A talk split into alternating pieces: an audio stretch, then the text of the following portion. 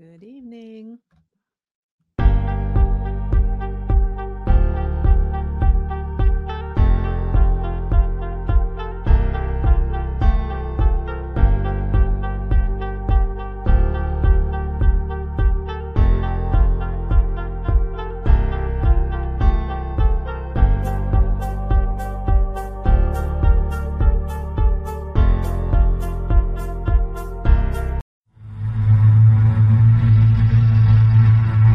Listening to Chasing Prophecy Radio, where we discuss anything and everything beyond the scope of normal. On UPRN Talk Radio FM 107.7 in New Orleans and FM 105.3 in Mississippi. If it's unexplainable, we're talking about it. Whether you're a believer or a skeptic, We cover everything where the unknown becomes the known. And now, here's your host, Jenny Nicasio. Hello, everyone, New Orleans and beyond. This is Jenny on FM 107.7 and 105.3 in Henderson Park, New Orleans, and streaming everywhere around the world. I'm Jenny Nicasio, streaming on the United Public Radio. I hope you all can hear me. Sometimes this thing doesn't really work, sometimes it does, and hopefully it does tonight. So, I just want to let everyone know that you can comment in the chat if you have any questions for me or our guest tonight. But first, I want to talk about some of the today's hot news in and around the world and in the paranormal realm. Ron DeSantis withdrew his candidacy for the presidency. So that's good. That's good news uh, for all the conservatives out there. It's a hot topic all over the news tonight. So um, if you want to chime in anytime, you can chime in. But we're going to uh, look at some some news headlines today. Um, and around, well, just not today, the last couple days. So the UFO and extraterrestrial realm. Um, recent headlines discuss the legislators and the briefing, the classified briefing um, of the of the jellyfish. Um, UPA. Um, I think I said that wrong again. Um, but there's a lot of talk about that. Um, Jeffrey, Jeremy. Uh, I can't remember his last name, but anyways, I think you guys know who he is. Um, who has the documentary UFO Re- uh, Revolution out there? Uh, I don't know if you had a chance to see it, um, but it looks like uh, the go- Pentagon did what they said was they didn't deny it or they didn't confirm that it was true. Um, it was authentic. So that leads me to believe that it's probably for real. Uh, I don't know if you had a chance to see the documentary, but I've I watched season one, two, and I'm not season one episodes one, two, and three, and it looks. At first, when I saw it, I thought it was a smudge on the lens, or even some people thought it was snot. um, but the more you look at it and how it changes, it makes you really believe that it could be something. So that's good news. Um, so, but the the Pentagon said that they don't, they're not denying it, but they're not confirming that it is authentic. So that's the only thing I don't understand about um, all these hearings that uh, they plan to have and had in the past. Their transparency is not like I thought they were going to let us know what it is. A lot of people um, claim that they don't think we can handle the truth. Um, I don't understand why they think we're like little kids sitting at the at the little kids table at Thanksgiving. Uh, I don't get it. We're adults. We can handle it no matter what it is. But that's one of the things. Uh, there's also unexplained astronomical uh, events out there, astronomy events that's happening. Uh, astronomers have reported and discovered a cosmic object that defies current scientific explanation out there. They're not telling exactly what it is, but they're saying it's unusual. But that's something to uh, keep your eyes towards the news to see what they come up. What what is this? Is this another black hole? Um, could it be some kind of portal out there? Uh, is it a new comet that's going to hit us? Uh, that's something to think about. So I don't, I'm not really sure. I, I like the idea of a comet coming at us at, you know, from billions light years away. Um, so that sounds like it could be good. But um, there's a lot. There's a new documentary out there, and I'm trying to get the author on. I've emailed him a couple times. Um, it's a new docu series um, on. It's called God versus UFOs. Now this is making waves all over the internet and TikTok, and it might be interesting to explore because there's there's themes and claims made in this documentary that that's going to make us really think about our our belief system and what we believe to be uh, like the beginning of Christianity, Jesus Christ, uh, everything from the Big Bang into um, supernatural things that are occurring. That this is a really good uh, documentary, and you could probably get the book too on Amazon. It's called God versus UFOs. Some other some other news in the paranormal field: supernatural healing and nature. So a lot of people, now I've claimed this before, and I do believe that you can heal your body through uh, trees. Now I know a lot of people think I'm nuts. Um, those are the same people like myself who believe in earthing.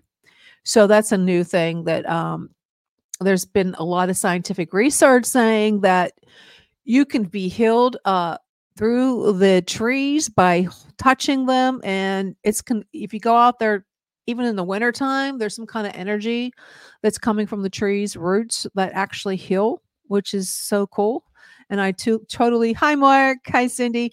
I totally believe that this is a phenomena that um is legit i mean i've talked about this a number of times in the past on the show how i believe that my tree outside healed my legs uh, at one point i could not stand without falling over because my legs would go numb so there's a lot of new research on that. And then um, another headline: Pope Francis, his he did a presentation on hell, which could lead to a discussion on a whole new topic. So we're gonna um, delve into that in future shows and how um, he believes uh, hell is, you know, something really legit. But you know, I heard a lot of stuff in Catholic religion that there's really they talk about hell and they you know deliver us from evil but no one really actually has a open discussion about it. So this is this is something to look at. Uh, some new other news: a woman believes she contracted cancer due to the curse of Pompeii. So I don't know if you know the whole story about Pompeii, but that's something to you never know. Uh, she's there's a lot of discussion on that in the paranormal field about that too, about how she was cursed and now she has cancer. I think that curses are legit. Uh, I do believe they've been cursing people forever. Um, even talks about curses in the Bible, so that could be something um, to talk about in the future. On more news, alien observations and ancient civilization. There's a theory suggesting that aliens could be observing ancient civilizations on Earth. Now we know this through all the caves if you go back in history, there's caves that actually show um, figures going even into the pyramids. You know, in those caves where the they have all the uh, mummies. That there is uh, there are pictures of human beings with helmets on, so they could be ancient aliens. So that's that's good that they're talking about that now, uh, and they've always been talking about that. And another news on young Uganda, an African magician reportedly used bees to handcuff a thief. This could open a discussion. Could you imagine being handcuffed with being in bees? Oh my god! And he uses magic um, and supernatural methods um, to actually capture this this thief. That's really weird. And then we also have Suzanne Somers passing. Um, her husband has now had some experiences that he truly believes now that there is life after death, and we don't have to talk about that. We all know that, and so that's that's another one. And recent, there's been um, I have this one that let me see if I can pull this up. Um, let me see if I can find it.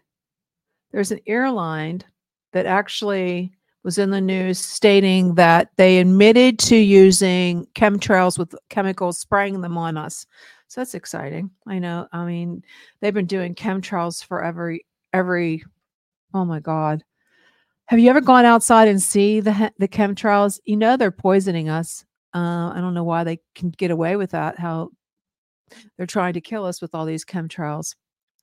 In other news, the NATO tells us to prepare for war. How exciting is that? I don't understand how this could be happening. And um, there's a lot of crazy stuff. It kind of makes me upset about it that, you know, we, we're dealing with this kind of stuff nowadays. There's just so much stuff going on. And then also uh, going back to the the Miami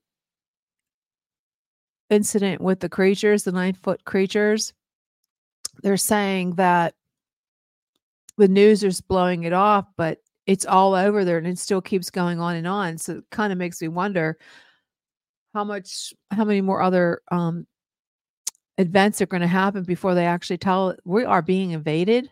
I mean, they're all over. We were getting more and more reports about these incidents where creatures are being seen in people's backyards. So how many, how long is this going to go on? It's kind of crazy if you ask me that it keeps going on and on and on. It just doesn't seem doesn't seem real that we live in a day and age where they can't be they're saying they want to be transparent about this stuff but we can't handle it we want we're we're, we're too much about we're like little kids and we can't handle what's going to happen but it seems like the more we get to the the election the more you're going to hear more stuff like this happening. Um so i don't know what you guys think about that but uh, there was one other thing i wanted to talk to oh a woman sues california because we're going to say we're going to play this at the end of the show i think. A woman sues california because she believes she saw bigfoot in oregon. She said she has the pictures and she went to the ranger and they denied it. They said it wasn't bigfoot. So okay. But she's so she was so ter- terrified that she got so close to this thing and has videotape and they denied that that was it and she believes that she should be heard. So she's suing them. So that's pretty cool. But we're going to go ahead and bring i'm going to introduce our guest tonight. It's going to be a cool show i believe. I think she's going to give us a little um let me get this up. I want to make sure I get the bio right. So I don't want to screw up her information. But uh where is she? What is it? I'm seeing it. Okay. Her name is Lena. I hope I don't screw this. Renee Heber. Heber. We're gonna she'll she can correct me when she comes on, but she has she's a best-selling, award-winning author, actress, playwright. She's a ghost tour guide um, she's written, uh, let's see, a series for Tor and Kensington Books, A Haunted History Invis- of Invisible Women. I'm not sure. We'll get into that. We'll see what that means. It seems, I guess, women who aren't not not really invisible. So I think they're just not being seen. But maybe I'm wrong. Um, True Stories of American Ghosts co-author. This was Andrea J- Janes was a Bram Stoker Award nominee for the Su- Superior Achievement in Nonfiction. Her short fiction has appeared in numerous notable anthologies, and her books have been translated into many uh, languages. Her nonfiction essay has appeared in Apex Magazine and Deadlands and a feminine macrame and more. Lena has been featured in film, television shows like Mysteries at the Museum and Beyond the Unknown, discussing Victorian spiritualism. And she's lectured around the country on themes of Gothic fiction. So, without further ado, let me bring her in. Welcome to Chasing Prophecy, Lena. I hope I didn't screw up your name that bad. Hi, I'm Leanna. Oh, Leanne. Okay, I screwed that up. Okay. Hi. Uh, yeah, I'm here to talk about a haunted history of invisible women, true stories of America's ghosts, which uh, is a book that Andrea and I wrote in fall of 2022 is when it came out, and we've been talking about it um, ever since. It's been a real, uh, very popular book that has discussed how the intersection of women's history and the paranormal has a lot to say and a lot to tell us about how we view women alive and dead. Okay, when you say invisible, do you mean like invisible, like that we don't see them because they're is that what you mean, or do you actually we mean, mean they're we mean it in in the literary sense of of sort of a double entendre. So Okay. we mean it that like yes, a lot of people don't see spirits. A lot of people, or or if they do, they're sort of transparent. Um, and we also a lot of times don't see women in history we don't there's a, That's what I a great gonna say. deal of invisible labor that happens now there is a book called invisible women that is directly about living women whose labor is not seen and not appreciated so we are we, we want to make sure we differentiate so this wonderful book called invisible women is about women's invisible labor our book a haunted history of invisible women is about women's visibility through history and how that intersects with their ghost stories. Each woman that we talk about in this book is Mhm. a woman that has a ghost story attached to her. The veracity of this uh, is sometimes, you know, completely up in the air. Uh, in in several cases, there have been complete fabrications of stories but even even where we note that there has been complete fabrication the reasons why people have felt compelled to make something up we still feel that that's important to discuss because it's still storytelling. It becomes urban legend. And at a certain point, sometimes if you believe something enough, it starts to have its own truth. It starts to kind of um, become its own reality in its way. So we try to walk the line between truth and fiction as best we could um, without without being able to prove anything. We, Andrea and I are historians and tour guides. What we can verify is when a certain building in New York City was built and what the city records have to say about it and who lived there. And then the paranormal stuff, we're we're not frankly personally uh invested in disproving or proving one way or another because it's really about the story and then for paranormal investigators and for science to figure out at some point because i personally believe that science and the paranormal are not antithetical i think that the paranormal is probably just a science that hasn't been completely figured out in our current methods so you know we'll see on that count but i we still think the storytelling is important Of course, it's experience. Uh, have you ever had any personal encounters with the paranormal? I And if am you could I, share it. Yeah, yeah. So if if uh, as co-authors, Andrea and I are both kind of uh, we're we're sort of in the X Files dynamic of the Mulder Oh, and Scully yes. of the. She's more the Scully, the the completely analytical, a little bit more of a skeptic. Um, I'm the one that's really more the believer, and um, and I've had more personal experiences. Now she's had some uncanny things that she'll be the first one to say that they've been these uh, things she can't quite parse, but um, I've I've been having them more consistently in my life since I was a child. Can Um, share a couple. yeah, so I ever since I was young, I I just there were certain things that I would tap into that I couldn't know how I knew something. Um, things that I've sort of attributed to uh, past life knowledge, um, things about the past that I knew that I hadn't necessarily been taught, yet I knew the answers to some of those things.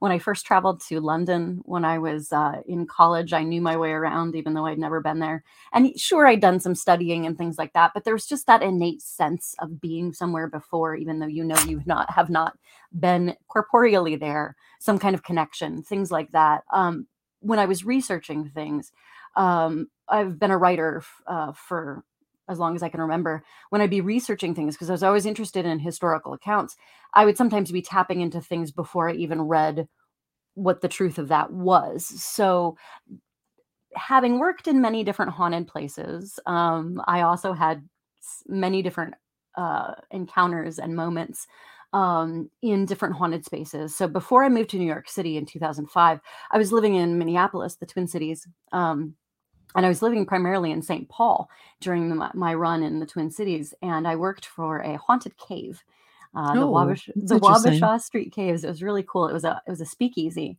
in the 1920s and 1930s during Prohibition, and um, things would go on there that we we would sort of attribute to the boys because there were bullet Mm. holes in the fireplace there Oh, and wow. there was so there was evidence of violence and so it was thought that during those mafia years when the speakeasy was a part of uh, it was a location on the bootlegging run of illegal liquor coming down from Canada and over across to Chicago with St. Paul being the hub because the mayor was really in bed with the mob at that point and like pretty much let it be a free for all and so the cave where I worked uh, had had a history and we Mhm. we thought it's, it's it was not possible to really um, prove this because they didn't exhume the back caves, but it's thought that the those who died in the evidence of the bullet holes um, were probably buried in the back caves um, to dispose of the bodies easily. Those caves had been mushroom farming caves in the 19th century, so they had their own long-standing history before it became this nightclub. So, with all of that being said, um, the the boys uh, would move things. Uh, they would turn on lights when we'd turn everything off. When I was leading tours through there, I would, be the only staff person there. Um, it would be a nightclub at and, a, mm-hmm. and an event venue in in the evenings, and then during the days, we would take groups through. so it was just one staff person there. It's just me. But the uh, old historic photographs that I would set up, they'd almost always be upside down by the time I got back to them. I'd set oh, them up wow. on the easels right side up. And then um, probably the most notable thing, the thing that uh, kind of makes me chuckle to this day, and the thing that I is the most direct evidence for me of, of something uh, otherworldly is I was I was tipped by a uh, a corporate group I'd led through and they tipped me a fifty dollar bill and I was you know I was there as an actor I was a starving artist and you know that fifty dollar bill was going to be groceries for two weeks and uh, so I tucked this fifty dollar bill in my back pocket of my um, of my work outfit and I buttoned the back pocket and then I went to close everything up. And when I went to the door to put that $50 bill in my wallet, um, that $50 bill was not there in my pocket that I had buttoned and I'd taken oh, specific oh, wow. care. Like I'd folded it, I'd folded it, I tucked it in, I made, spe- you know, you don't, one doesn't just be casual about a large bill. So I retraced all my steps uh, frantically. Um, everywhere I'd been in the back cave, in the ballroom area, in the the dining room area. Um, there was only a few places that we actually would take people through, um, only the finished parts of this, and so nothing was there. And I I did this several times, and finally I just said to the room, which is sometimes how we would have to resolve things. I, I just said to this open ballroom area, boys, I know that you all dealt in money, but uh, I am corporeal and I understand that money is what you know. It is what I know too. this corporeal body needs that $50 bill. Oh uh, oh with all due respect, right? So I didn't know what else to do. And in my experiences, sometimes when you're when you're in a place where something odd might be happening, actually con- kind of confronting it, actually not in a not not in an aggressive way. I, I don't like going into a space and like being aggressive towards spirits or anything, but basically just sort of drawing the line is sometimes helpful. So when I went my rounds again, there was my $50 bill laying crisp, laid out flat right below the bullet holes of the fireplace. It was just laying there. Laying there like it had been specifically laid out. I had folded it like four times. It was oh, laid wow. out crisp right below. I hadn't even gone over there by the bullet holes. I hadn't even gone towards it. So I couldn't have dropped it over there because I hadn't gone I hadn't gone close to it. I point it out. It's very obvious from across the dining room. All of the the the, the bullet holes and the grazing is. Oh, definitely, they were playing trick on you. So so the so I said, all right, well, boys, thanks for returning my money. That's uh, that's very good of you because uh, otherwise we are gonna continue to have words. So that's that's you know when people ask me like, how do you deal with being in haunted spaces, and I'm like, well, if you don't you don't like what's happening, then you do have to draw your own boundaries and you do have to sort of establish the line between, you know, what your corporeal world needs and what they're trying to to get you to acknowledge. Um, if we have if we have time, I'll, I'll definitely. I have a, a couple of other stories about like yeah go ahead that's what we're let's I'd love that, to hear ghost stories all right so go so, for so, it yeah i i was researching another book um in uh and and this um, this didn't make it. Neither one of one of the reasons why I'm telling these particular stories too is that these stories didn't make it into a haunted history of invisible women as a book because these were stories that um, I couldn't verify the gender of the ghosts, and we were focusing just on women's stories. Um, in the case of the uh, of of the bootlegging, um, the the haunted speakeasy, um, it's pretty safe to say that the bullet holes and the the deaths there were probably men. Uh, yeah, a lot of gang violence and the gang, yeah. mobster violence in that regard. So generally speaking, they didn't gun down uh, ladies in in nightclubs at that point. Um, so, um, but uh, in the in the case of um, another event in uh, Salem, Massachusetts, no, notoriously haunted Salem, Massachusetts, as we know. Um, here was an interesting haunting that did didn't have anything to do with the Salem witch trials, which we do write about in a haunted history of invisible women because uh, of the sort of psychic uh, stain that that violence uh, has left on that on that small town um, and how the town still grapples with that. Um, so I, we do talk about that in the book, but in this case, this was completely separate. This was just the case of a haunted building, namely the Hawthorne Hotel. Now, this is notably a haunted hotel. They will be the first one to tell you that. In fact, they advertise their various hauntings on their blog. Um, uh, haunted hotels, it's good for business. Um, so I was on the sixth floor and I was there researching something that wasn't about ghosts. I was there actually just researching part of the harbor. There's a little port and a little lighthouse, and there's an old historic ship, the Friendship, that sits in Salem. And I wanted to kind of set a piece that I was working on in that harbor area. And so I wanted to walk that long pier. I wanted to get a sense of the water there, just get a feel for the atmosphere, because as a fiction writer, atmosphere is everything.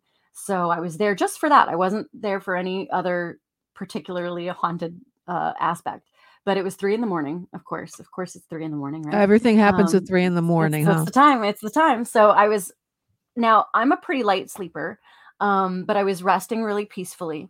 Uh, but I was awoken by a very strange sound at three in the morning, and I listened to it for a little while.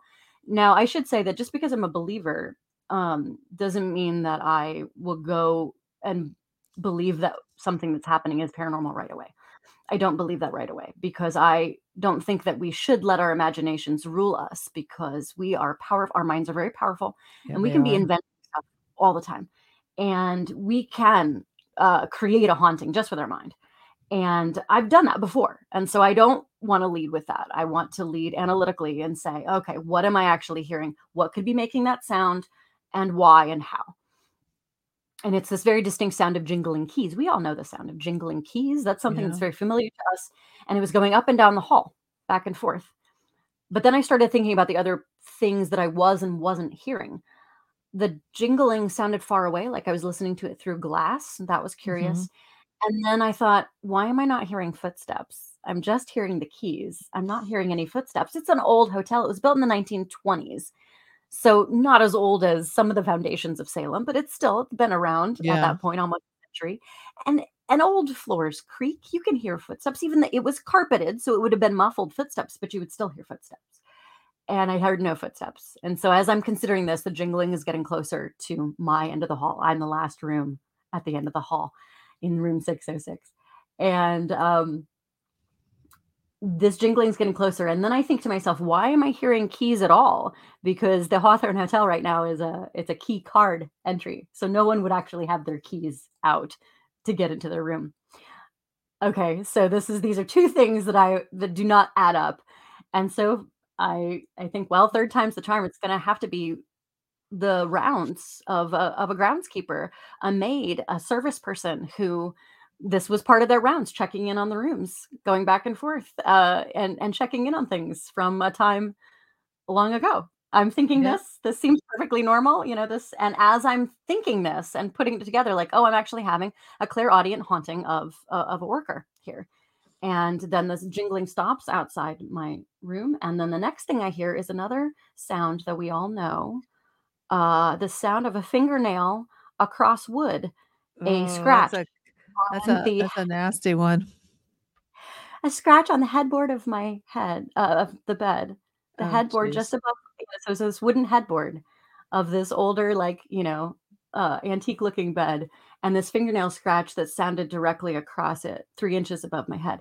Oh. And I, you know, I don't scare easily. I've been doing.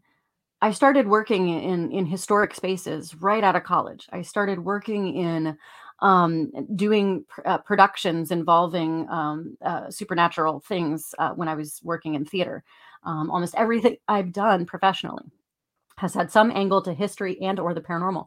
So not really easy to startle, but the fingernail scratch when I couldn't see anything Mm. But just that very specific sound that really got me. So I, I yeah, because that's a real distinct sound. It's so distinct, and it's it was so close, and that was the thing that was so close. That's when I I talk about the boundaries. Sometimes you do have to set boundaries of what you are and you aren't comfortable with, and so I. But I realized I, I, kind of took this moment of going into the zone of like remember your training of working in paranormal spaces the training being acknowledge the spirits half the time they just want to be acknowledged half the time they're like like the boys in uh, st paul in the caves. Yeah. They just wanted to prank me. In this case, this was, oh, someone's awake and they noticed me. Ghosts notice when they've been noticed. So this was a, a way of communication because I was hearing them, not seeing them. So they were giving me another audible cue. And so I thought, well, ghosts want to be acknowledged. This is a worker. They probably spent a lot of time here. They probably weren't thanked. I always like, you know, I always like to tip my servers. I always like to thank the workers. So I just said to the room, thank you for all of your wonderful work through the years. The room is very nice. You've done a great job. We appreciate you. And then, they, you know, my heart is in my throat. And then jingle, jingle, jingle down the hall. Oh. There with the, that was that. That it They was left. exactly what they wanted. They just wanted to they- be acknowledged. wanted to be acknowledged and so that more often than not so so the, both of those things back to back for me uh, within the span of just a few years really um, was an interesting sort of a lesson for me of uh, i i was given this uncanny experience my prompt was to acknowledge and or to speak with whatever had been doing the thing and then i got a result i got my money back the jingling down the hall uh, stopped and i was not disturbed again and you know, the next morning I went down to the front desk and they were like, uh, uh, "How'd you do?" And I said, "Well, do you have any haunting stories about 606?" And they're like, "604, yeah, but no, six 606, no. What what what happened?" so I told the story, and they're like, "Can we write about this on our blog?" I said, "Only if you let me write about it on my blog." so Mhm. all of us industry, we know that like we have to share these things because it is part of uh, it's a part of the draw. And they, these historic hotels and the historic uh, house museums that we talk about you know, Haunted History of Invisible Women, we talk about how difficult it is for these historic homes to keep their doors open because it's just so expensive to keep uh, to maintain. So if you have a haunted story, you're going to tell it and run Halloween tours through Yeah, there, or in tours. Of of the the Winchester Mystery House that I do a whole chapter about, um, you're gonna have a fine line between fact and fiction there because the the story is what people bought into. It's why they got the ticket, even though a lot of that history was falsified. So there's it's a it I really understand and empathize the the fine line that a lot of people are put into. So we do talk about the ways in which we think that that's been harmful in some cases where it's it's adding sort of insult to injury um, onto places of historic tragedies. Um, uh, and also in some cases where it's completely taken a woman's reputation and made her into something she's not, like in the case of Sarah Winchester, who was made out to be crazy when she was anything but. So one of the things that that's most important for me about talking about spirits is also about talking about the living and where where are our boundaries and how are we talking about people uh, in, alive and dead in the ways that we can engender a certain amount of respect and hopefully a better society. I mean, t- to be a little to, to to be a little hopeful about it. That's what I, I'm trying. I really do feel like you know spirits do want to be acknowledged, and I do feel like I work on behalf of the spirits in that regard um, to really be uh, a part of their of of their experience um, and and me filtering in through what I know my in my limited knowledge of being alive in this time and space. I don't I don't I certainly am not going to presume to understand the great mysteries of the beyond. That's that's that's above my pay grade. So um but in the meantime I can try to make sense of where we are and I think that ghost stories really help people process a lot of stuff. And I think that's that's for me where the the the real importance of this is is talking and having discussions with the living about the dead in a way that p- can help people process their grief in a way that can help people tell their own stories. Every time i talk about these kinds of things i have people that come and bring me their ghost stories and they talk to me about things that happened to them or they or they'll share with me about how our book helped uh, reframe how they think about storytelling and the importance of it and how to do it respectfully which i do think you have to do Yeah, it's a unique window into the past too. and When you intertwine them, um, the history and the and the the event yeah that leads up to the haunting. Right, it's- right. And it makes it makes these historic houses contemporary for you if you're having a haunted experience inside a historic home. Um, it makes that very it makes that past very present for you. And that's Mhm. actually really exciting. And that's how you can get people interested in history that might not normally be interested in history. And I that's another mission that, you know, a, a sort of an extra benefit that ghost stories can offer. Yeah. Like one of my favorite is the Winchester story. If for somebody who doesn't know, do you can you give a little brief description of what that is? Yeah, I'll talk about the Winchester House briefly. Um, it is my longest chapter, so I will I will I will self-edit from going and waxing rhapsodic about Sarah Winchester. I think she's one of the most fascinating women in the world. Um, and uh, and I think she's been done really wrong by history. Um, not because of anything she did wrong, but just because of the circumstances of Mhm. of her being a little eccentric and building a very quirky house. So she uh, became one of the wealthiest women in the world in the 1880s when she inherited all of this uh, uh, 50% of the holdings of the Winchester Repeating Arms Company. So her husband, William Winchester, and her father in law, Oliver Winchester, they both died within relative uh, um, quick succession of each other. Already after Sarah Winchester and William had lost their baby daughter, uh, the sequence of loss hit her really hard, and she was um, she was just devastated by all of these things. And and then here she was after these deaths, one of the most wealthy women in the world. And so she Mhm. she was in Connecticut, um, and the uh, Winchester Repeating Arms Company continued production uh, in Connecticut. She moved out west uh, to kind of get away from all the places and spaces that reminded her of of William and her baby girl and her, you know, all the stuff that was full of loss for her. And she didn't. She was very shy. She's very introverted. She did not want to be a part of high society. And as a wealthy woman at that point, you were supposed to be a centerpiece of high society. She wanted nothing to do with that. She was really introverted, and so she kind of hid out in this uh, eight room farmhouse that quickly became, over the course of the next 15 years, uh, a 160 room mansion that just kept going on and on and on and on. It's a it's a house within a house. It's sort of a Russian nesting doll of a house. You can still see the pieces of the original of that original farmhouse.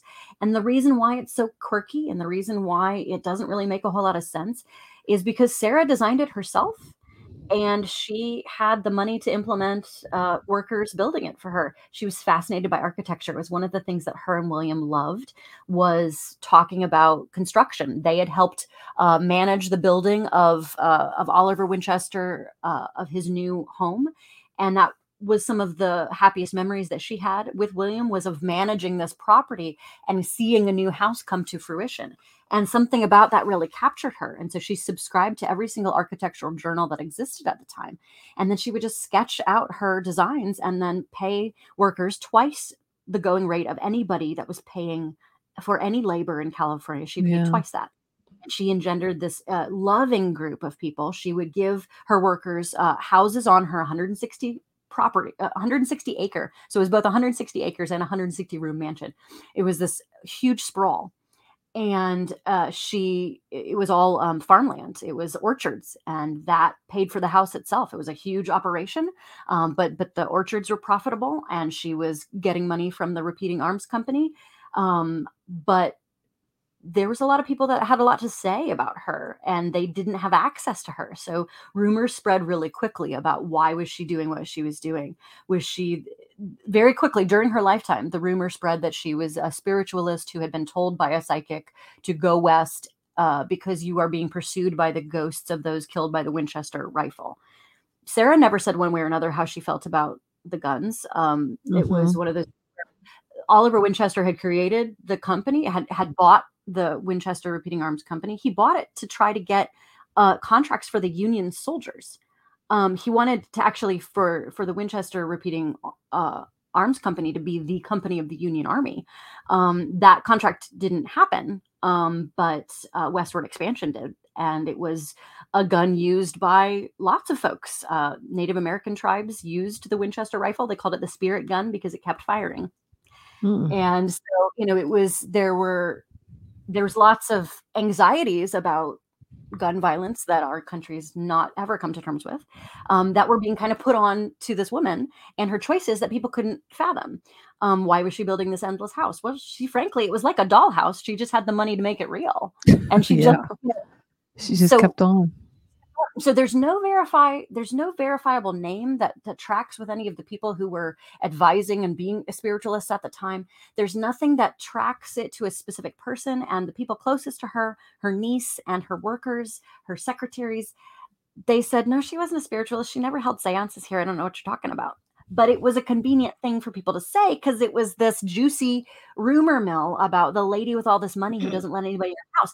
She was cultivating sort of air of mystery, not because she wanted to, but just because everyone wanted access to this wealthy lady who was only ever seen in veils. She never stopped mourning William. She never remarried. That was another thing. Here's this wealthy lady. Women are supposed to get remarried, especially at that time in the Yeah, late really. 19th century, 20th century. Here she was, the queen of her castle with no lord over the manor, as it were. And and folks wanted in. They wanted access to big parties and things like that. She didn't let anybody in. She was only seen under a mourning veil. She had rheumatoid arthritis. It was starting to disfigure her. She was very self-conscious but it made it much more of a story to be that she's this, you know, crazy lady who's eccentrically building on her house to stave off the ghosts who want to get her. And that that myth completely became codified when she died and the house was not mentioned in her will. She didn't mention the house in her will to anybody. So she built the, she built the extra rooms to ward off. She wanted to confuse the ghost or No, she- not that's all. That's all a story. I'm sorry to break. I'm sorry to burst anybody's bubble, but that's all a made up story. She kept building because she enjoyed the process of architecture. I don't So think she she, just she just did it because she enjoyed making a bigger home. ma- she enjoyed architecture. She loved employing people, and she her father was a woodworker, and he built cabinets, and she loved woodworking, and she loved the craft of it. Um, she, I think, in her mind, um, now there is eccentricity here. Like while she wasn't completely a madwoman and building feverishly to uh, appease the ghosts, that was never something she said to anybody. That was never something she wrote about. That was never something that any of her loved ones who were in the house, any of her staff ever verified. They're like that. That was a story to get people to buy tickets to that haunted house that opened after her death. But so the reality is that yeah, it's a quirky choice. Um, and so yes, there's an eccentricity there. There there was an obsession with building, but it wasn't necessarily tied to this madness of trying to escape ghosts. In this in this regard, it was just kind of um, her hobby. It was like a train layout for somebody who's Okay. a model train enthusiast. now, you know, is the place haunted? Sure, but it's haunted by people who lived there and loved her. She had a very close relationship with her staff. Some of the additions that don't make sense are because with her rheumatoid arthritis, there's only certain places she could get around in the house. So she made some adjustments to be able to actually get around the house. The switchback Yeah, staircase that has these tiny little steps. It's not there to confound anybody. It's there because she could only lift her leg a little bit. And there's certain Oh, yeah. passages that were built because she had a wheelchair, and there was a little bit of an uh, they, they she had a an early um, electric elevator that would go into some parts of the house. There's other doors that go to nowhere, yes, because in when the 1907 earthquake hit, uh, half of the house fell down. Uh, Yeah. was seven stories, and then became four stories after the earthquake, and uh, she didn't rebuild. And because she didn't rebuild, that really made a lot of Californians angry. They thought she was sort of, you know, def- people wanted to rebuild. That was like an act of defiance. It was an act of like we are stronger than nature, and that was a real that was a real thing. And so because she didn't rebuild any of those floors and to just let the door go to nowhere, people had a lot of opinions about that, and they wrote about them in the newspaper about how this crazy lady wouldn't rebuild, and all of these things just became this aggregate rumor mill. Um, yeah, that ha- has a little bit more practicality than it does of any of the myths and legends but the myths and legends took had taken hold during her lifetime and were kind of impossible to to put back in the box once those had gotten out. And the building opened a year after her death as the Winchester Mystery House because a guy the guy who took it over was an, an amusement park operator. So, So he like okay did we're he make make up all these? house. Yeah, did he make up all the stories that went along with it? You know, when you yeah, get when the, you were the obsession with 13 um she did have some of the staircases did have 13 steps um but the this the 13 seance hooks in the in in the seance room uh those were added um a staff person can tell you that um that that seance room was a gardener's bedroom um it was not a seance room um, So was there any stories that were like ghost stories that were true? Like, do you recall when you wrote the book?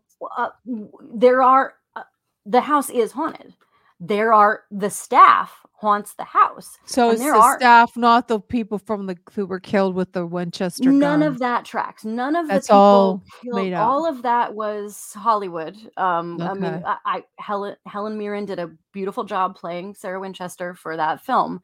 And the thing that she got right about Sarah Winchester is that she was smart, she was kind, she was generous. She gave millions of dollars in in in those days money, millions of dollars away to charity. Um, and a lot of it anonymously. And uh she was very generous but and but she very much did have her head on her shoulders. She just was quirky and liked building.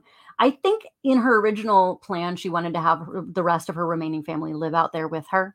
She had moved out there because a sister had moved out there and and she the, the land reminded her of a place that her and william had been on her, their honeymoon and it just there was a nostalgia there. But i think at a certain point her own pain she did live with relatives there but I think she wanted the kind of idea of housing, being able to house everybody and reclaim a certain sense of family that she'd lost. There really was a grieving Kinda widow at the heart of this, a grieving mother at the heart of this. And the Mhm. grief is there and you can feel that. And the house still remembers like now this is this is me kind of putting this on the house a little bit. But when I went into the room where Sarah passed, so she you, did pass you've been house. there. Oh yeah. Oh, I, I was not about to write about this place without How long did it there. take for you to go through the whole house? um hours because i Yeah. i signed up for multiple tours and then i also uh, uh was gifted the generous time of the house historian who took me Did you around can you stay there or do you have to get like a hotel? you can't stay there no you, can't did that there. you cannot stay there um yeah so I, it was a I, I was i was at the nearby days inn but but you cannot stay in the house um they, it's open you know, they, they lead tours just about every day but but no one is allowed to stay there um but when you say she had rheumatoid, I have rheumatoid arthritis, and my house is nothing. I mean, it's like three thousand square. It's big, and I have a hard time going through it every day. yeah I can't. Did she ever go through the whole house? I mean, not or- no once- the rheumatoid arthritis got really bad mo- most of the areas were not used and not functional so that it the building was an obsession so that was a the the building was a, a bit of a compulsion and so that has its own kind of quirk and oddness to it for sure. I'm not saying she was not without her eccentricities she certainly was. But the reasons for it were more just a fondness than it was being driven by a madness or being driven by this this concept of appeasing the ghosts. That was a convenient narrative that the uh, amusement park owners made. Because that, that's the thing the building was going to be torn down. It was it was a year after her death. She didn't name the house to anybody in her will. All the interior items were auctioned off by her niece um and and they had a legal assessor take a look at it and they deemed it of no value because they didn't know how to Mm. use it because so so much of it was just a little nonsensical and and not all of it was fully uh finished. A lot of it was unfinished and so they were going to tear it down and then this amusement park uh, gentleman john brown was like you know what the mystery house over in my niagara falls amusement park has a lot of visitors. They love this mystery house with this narrative attached to going through this haunted house. And so he created a haunted house. And so so much of what we have and and it went into books as just this is fact that he took over her house and he got to to create the narrative and he was doing it to to as a financial enterprise. And you know what i can't completely blame him because if he hadn't have come in and done that that house would have been torn down we wouldn't have this story to tell we wouldn't know anything about trying to separate the fact from the fiction about sarah winchester so um you know it, it's it's one of those interesting things where sometimes does the fictions created about somebody justify doing it yeah. I don't know. See, that's and and I don't necessarily try to tell you what to think. What I uh, what I do try to do is give you a sense of the generosity of Sarah Winchester, her love of her staff, the staff's love of her, and the fact that it yes, it is haunted. Don't don't you worry when you go to the Winchester house, you will hear stories of the hauntings. There are sounds, there are things that have um people have been seen who are staff who you can see in photos are from the early 1900s who are walking around the grounds. Um, Clyde is the most famous one. He's in this boater hat, and it's very Clyde really loves the house, and people have seen him often. He's the most reported ghost there. Um, he's in a very distinct hat, and people just think he's a part of the staff. That you know, because the staff do have a uniform, like a, a for the for the women, they have a long uh, skirt and like a striped blouse, and so everyone has a bit of a uniform, and it's a little bit of a period look. So people just think he's staff, and they're like, "Oh no, that's Clyde," and then they point to this, you know, picture of the staff, and there he is. Yeah. Um, so again, the place is haunted, but it's just not haunted in the way that people think. I think that people want to make hauntings out to be these big jump scare things. I don't think that's the case in the Winchester house. I will say that when I went into the room where she passed away, she did she did die in that house. Um, when I went into that room, my my heart uh actually had a like I had a palpitation Mm. and time did that weird thing that it does sometimes when you're in a place where where there's a where there's some kind of of haunted uh resonance Like energy. um yeah you can feel the energy and i i i didn't know that was the room that sarah passed away and i just had this moment i had this experience i had this physical reaction and then the tour guide told us that that was the room where she passed and it was we had seen other bedrooms that had been created to look like recreated to look like what they would have likely looked like at that point although there weren't many interior photographs ever taken of the winchester mansion. Um, so they were rebuilding a lot of it and replacing it with period appropriate furniture. Everything had been sold off after her death. Um, so it was an approximation. So I, we'd been in other bedrooms and i didn't know that this was the one that had been hers. And then that that heart palpitation was a little bit um, uh, telling because then they said that she actually did die of of a heart complication Oh, in that room. And so something something in me and something in my body kind of knew and felt that ahead of hearing that um so if you're open to things you will experience something there you'll feel it um and then when it's halloween they do a terrifying haunted house that they create and they yes they make jump scares for you and then you can go and be absolutely terrified because That's they true. do like Hollywood special effects, everything. It's it's incredible. It's a great setting for these things. And again, the house has to make money. It's it- the guy who runs it now and owns it now is uh, you know used to work at Disney. So you know there it's everybody's got to figure out how to. It's a great tour attraction. Yep. So it's a tourist attraction, and that's the house historian is like she said to me. She's like, I have to walk a very fine line because I you know i have respect for sarah and she could tell that i did too um, so so i encourage my guides to say here's the myths that were told here's the truth of it here's this strange house. It is weird. It's confounding. You get completely confused. I got so lost. Tour guides who work there still get lost. Um, so it is confounding. So there's absolutely reasons why in a lot of these cases where there's there's stuff there that's weird and unusual and and it draws us in. Um, I just prefer when people know the fact versus fiction is all. That's good that, that I like how I like how you do that. Um, Victorian spiritualism plays a significant role in your work. Okay, what aspects of the period fascinates um, with the a- fascination with the afterlife do you find most compelling? The the whole realm of Victorian spiritualism is to me it's so fascinating because there's there's two tracks to it. There's the people who are legitimately trying to help um, and sort of serve as the role of modern grief counselors. And there were many people who were absolutely legit as actual psychic mediums who were working probably very quietly people whose names were never on theatrical marquees, people who were not out for their ego, people who were just doing it almost like an itinerant preacher or or a traveling doctor going from kind of house to house and then just asking for enough money to get to the next place and just living very simply and looking at it as a calling in that regard those are the type of spiritualists that didn't get famous. Um, the Mm. ones that did were the ones that put on elaborate shows and liked to fool people. So there were plenty of folks who got into spiritualism because it was popular, because they enjoyed a, a parlor seance uh, full of tricks. A lot of them were very good magicians. And so most of the really famous cases that we know, a lot of which were debunked, were about the spiritualists who were trying to pull the wool over eyes. And also, I think there's there is room for a, a sort of a third class of people who are probably psychically gifted and and who i believe uh, did have some talents but because audiences expected something night after night And I know from my own personal experiences, ghosts are kind of like cats. They don't always come when they're called. So sometimes you have to resort to tricks because everyone was a paying customer at a certain point and you had to deliver on something.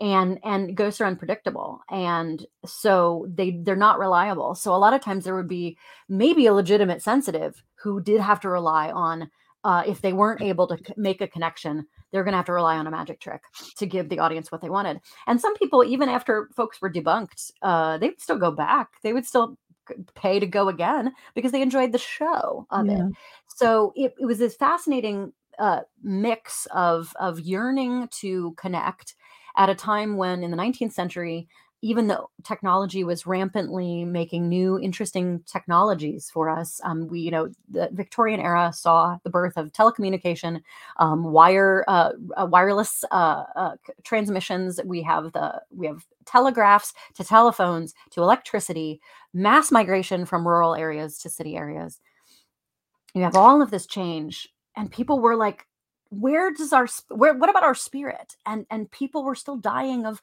of lots of outbreaks of uh, cholera yellow fever red fever um, uh, you know tuberculosis all all kinds of mass death uh, women dying in childbirth. It was a really yeah. high number. Infants one out of every five infant did, infants didn't make it past their fifth birthday. Uh, it was a real time when people were struggling to hold on to faith because faith was also splintering into all kinds of different factions. And you have the birth of all kinds of new uh, offshoot religions. You have interest in the occult. Um, you have interest in all of these different things that is. Uh, across all the Abrahamic faiths, they're they're creating new different um, schools of thought, and mm-hmm. so this was a real huge time of not only technological innovation, but of like spiritual and philosophical innovation and questioning. And the thing that I find most interesting is that this was an area where women were at the core of it, of the spiritualist movement. Women were at the core of it. Um, the Fox sisters were were the were the inventors, basically, quote unquote, of spiritualism. Um, but they were tapping into what was already in place between the Shakers uh, and the Quakers, who were Society of Friends. The Quaker movement was very interested in communing with the Holy Spirit, but mm-hmm. a lot of mm-hmm. the language of the spiritualist movement adopted a lot of Quaker and the later Shaker terms of thought. And the Shakers were founded by a woman, Mother Ann Lee, who was a, a uh, who was in, was interested in um, women being a core part of spirituality. And so that movement, even though it um, kind of petered out. There are there are still some practicing Shakers, and the reason why they get that name, both Shakers and Quakers, are because the, of the trembling with the power of the Holy Spirit and the connection with the spirit world um, being a, a, physical manifestation there. It was originally used very pejoratively towards them, but then they had sort of adopted it. But the Society of Friends is the actual name for a Quaker school. Oh, so, it's such a it's such a captivating topic. Um, where can people find your work? So, A Haunted History of Invisible Women, True Stories of America's Ghosts can be found wherever books are sold. So it is uh, published with Kensington Books, and uh, so if if it's not on your local Barnes and Noble shelf, you can order it in. Uh, Barnes and Noble's been pretty good about making sure it's always on their shelves. We thank them for that. Independent bookstores are great. If you have a local small bookshop you want to support, we would love if you would grab a copy there. Um, so I'm at leannareneehieber.com. So if you just put my name into uh, the search bar, you'll come up with my website. There's retailer links there. Um, I'm on all the social medias. Uh, you, how often I check them is questionable, but but, but that, I'm around. Is that a? Uh, do you have any? Is that a fiction book that you wrote to a series? So I have 16 fiction books out. So yes, I have tons of fiction books. So if you want if, if you want my fiction, you can look me up and you can find me again wherever books are sold. The the book that we've been talking about that you'll you'll see a whole chapter on Sarah Winchester, a whole discussion of Victorian spiritualism and women's women's involvement in Victorian spiritualism, which is really what I'm most interested in. Um, in is the women's angle of the spiritualist movement. And it's mostly historical uh, nonfiction fiction this is this is my only nonfiction so far. All so the far. rest of my books are fiction and they all involve ghosts. So oh. um so this is nonfiction, but my fiction is all also ghostly. So ghosts are the core of everything that I do, whether it's fiction or not. You have a fascination with ghosts. Ever since I was a kid, it just was the one of the first books I remember reading was a chapter book about ghosts. Well, So that's awesome. We'll have to have you back on and talk about more about your ghost stories because they, they love hearing about ghost stories. But unfortunately, we're running out of time. And I um, appreciate you for thank you for your I time. found it so interesting, especially Winchester. I love that story. Um, Yes, thank you. Thank you for letting me wax about yes. I do love that story. Uh, so so wonderful having you on the show. We'll have to bring you back. Thank Um, so so good to see you. Um, everybody, thank you for joining us tonight on FM 107.7 in New Orleans and 105.3 in Henderson Park, Mississippi. I keep saying park, it's point. And this was sponsored by the United Public Radio. You have a great night, Thanks. everyone. Thanks again for joining us on Chasing Prophecy.